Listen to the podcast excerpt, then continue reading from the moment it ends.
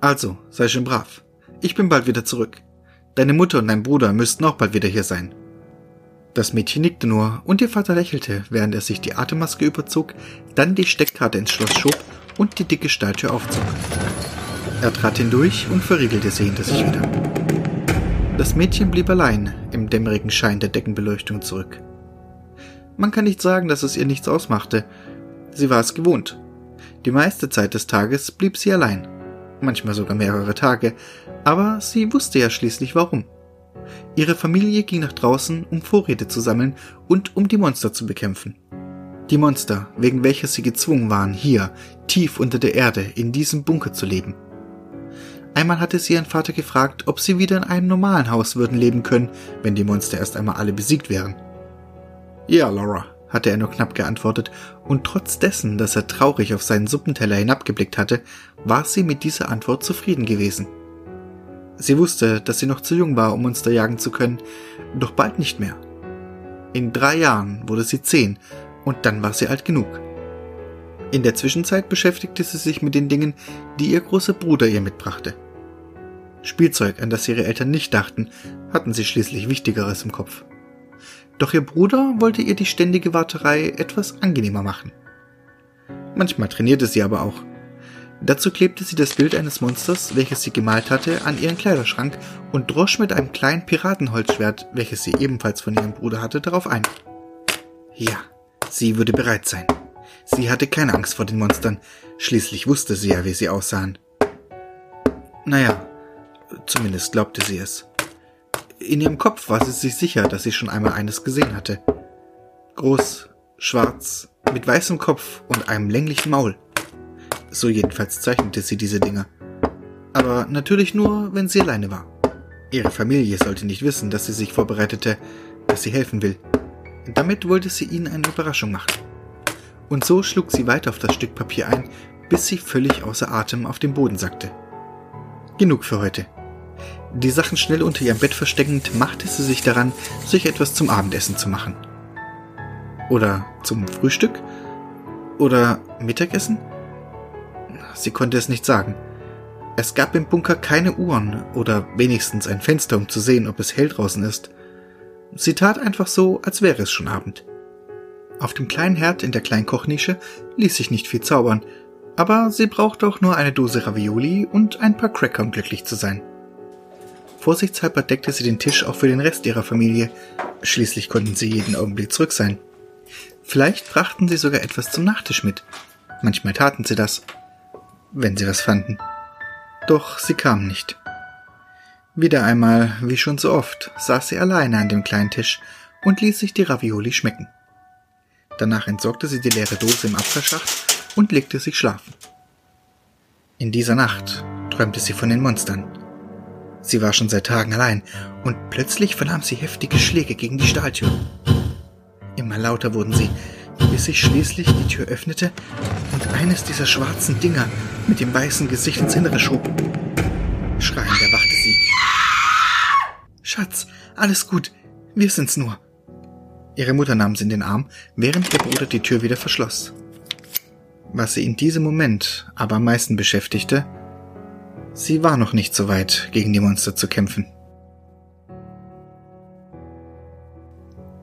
Noch zwei Jahre. Zwei Jahre und dann war sie zehn. Dann konnte sie endlich beim Kampf gegen die Monster helfen. Im Moment allerdings war sie wieder am Kochen, wahrscheinlich wieder für sich selbst. Doch ihr Vater sollte eigentlich bald wieder zurück sein. Um ehrlich zu sein, war Kochen aber der falsche Begriff. Sie hatte wieder eine Dose Ravioli warm gemacht und verfeinerte sie mit einigen Kräutern aus dem neuen kleinen Kräutergarten, welchen ihre Mutter angelegt hatte. Die leere Dose warf sie wie immer in den Abfallschacht. Ihr Vater würde bei seiner Rückkehr ein Feuer im Schacht anzünden und den Müll verbrennen. Doch heute fiel er zum ersten Mal ein schwacher Lichtschein am oberen Ende des Schachtes auf. War da eine Öffnung? Naja, schließlich musste die Hitze und der Rauch ja irgendwo hin. Aber warum war ihr das noch nie aufgefallen? Ob sie vielleicht... Vorsichtig lehnte sie sich in den Schacht und strich über die Wände. Rau, nicht glatt. Wenn sie es geschickt anstellen würde, könnte sie bis zur Öffnung klettern und einen Blick hinauswerfen. Ganz in den Schacht kriechend, stemmte sie sich mit Händen und Füßen gegen die Innenwand und schob sich langsam Zentimeter für Zentimeter nach oben. Immer näher kam der helle Schein, bis sie endlich einen Blick über den Rand der Öffnung nach draußen erhaschen konnte. Erschrocken zuckte sie zurück, verlor den Halt und rutschte einige Meter in die Tiefe, bis sie ihren Fall abbremsen konnte. Da oben, direkt vor der Öffnung, stand eines dieser Monster. Sie konnte eine sich bewegende, schwarze Gestalt erkennen. Hoffentlich hatte es sie nicht gesehen. Der Lichtschein verschwand und tauchte den Schacht in völlige Dunkelheit.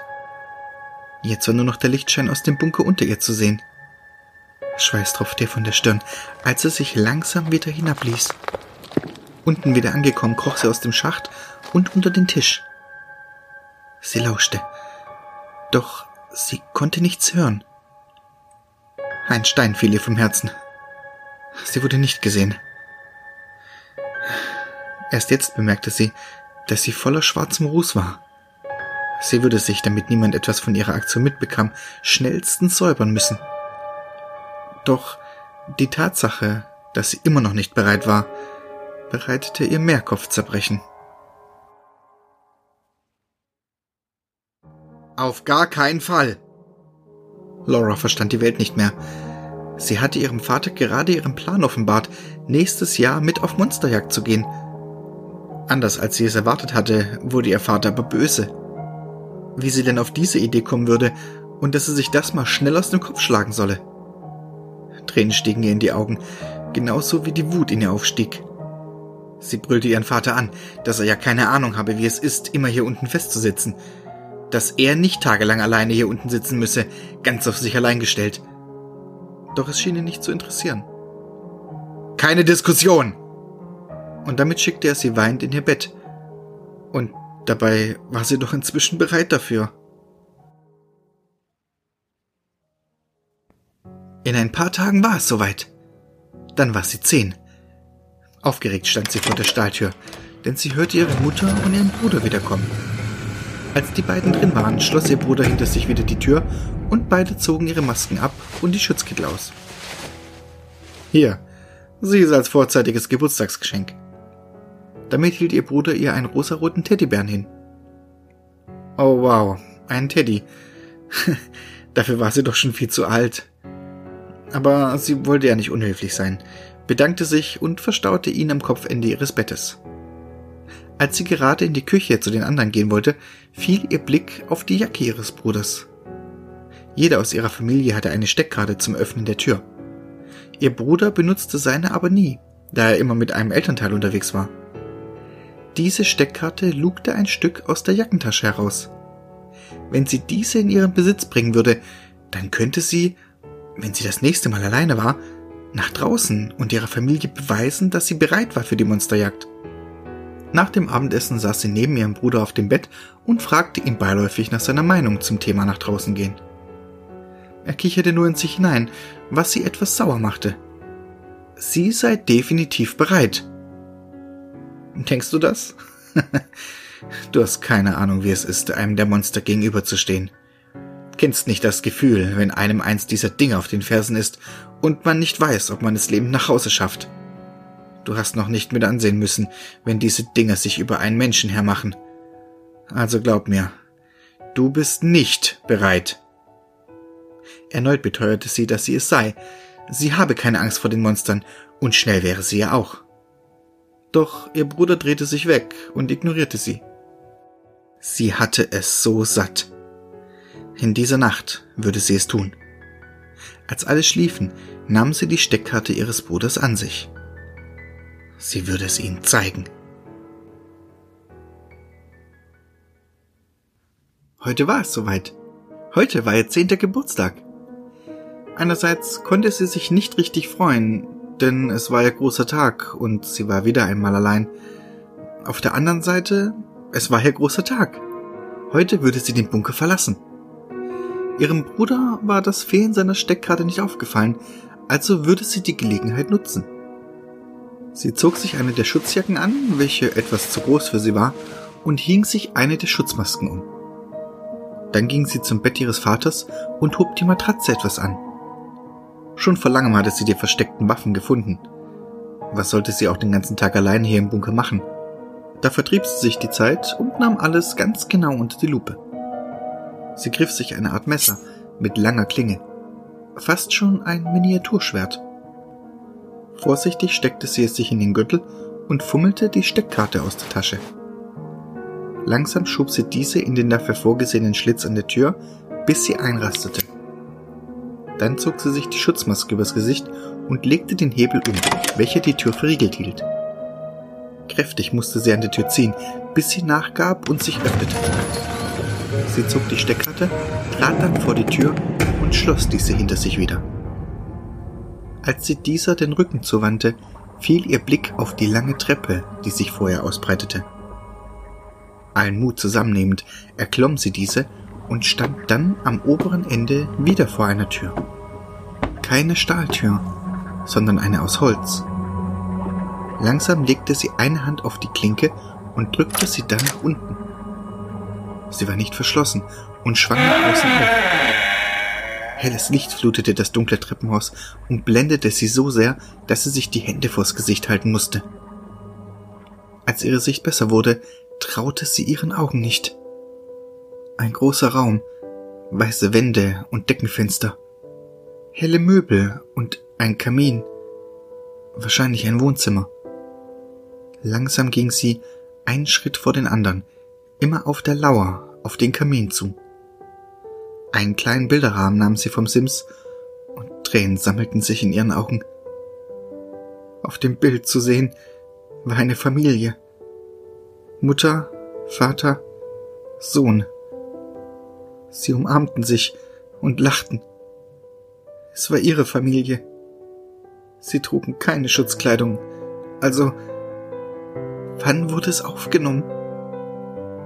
Alle Vorsicht außer Acht lassend, rannte sie zur Haustür und riss diese auf.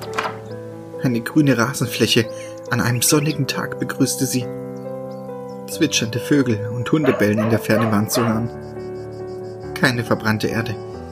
Keine trostlose Landschaft, wie es ihr ihre Familie immer gesagt hatte. Langsam nahm sie ihre Schutzmaske vom Gesicht und atmete tief ein. Noch nie in ihrem Leben hatte sie so saubere und klare Luft geatmet. Ihre Welt brach zusammen. Alles, was ihre Familie ihr all die Jahre erzählt hatte, war gelogen. Aber warum? Wieso sollten sie ihr das antun? Mehrere vorbeilaufende Menschen in normaler Alltagskleidung blieben stehen und sahen sie erschrocken an. Es waren ganz normale Menschen, keine Monster.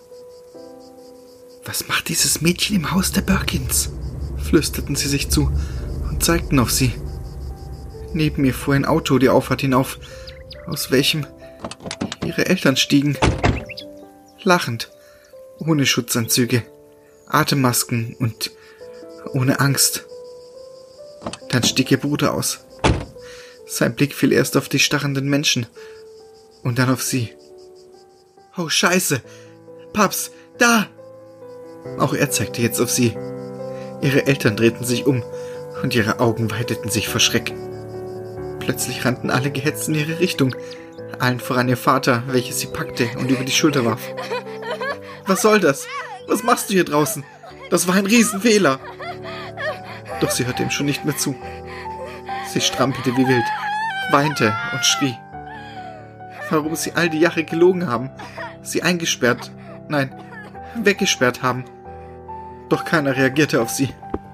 Ihr Vater eilte die lange Treppe hinunter, öffnete die Stahltür, warf sie hinein und verschloss sie wieder. Jetzt war sie wieder alleine, wie so oft in all den Jahren. Unablässig rannten ihr weiter die Tränen übers Gesicht. Ihre Welt war soeben zerschmettert worden.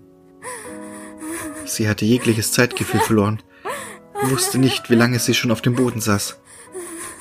Plötzlicher Krach und eine bebende Decke holten sie wieder in die Realität.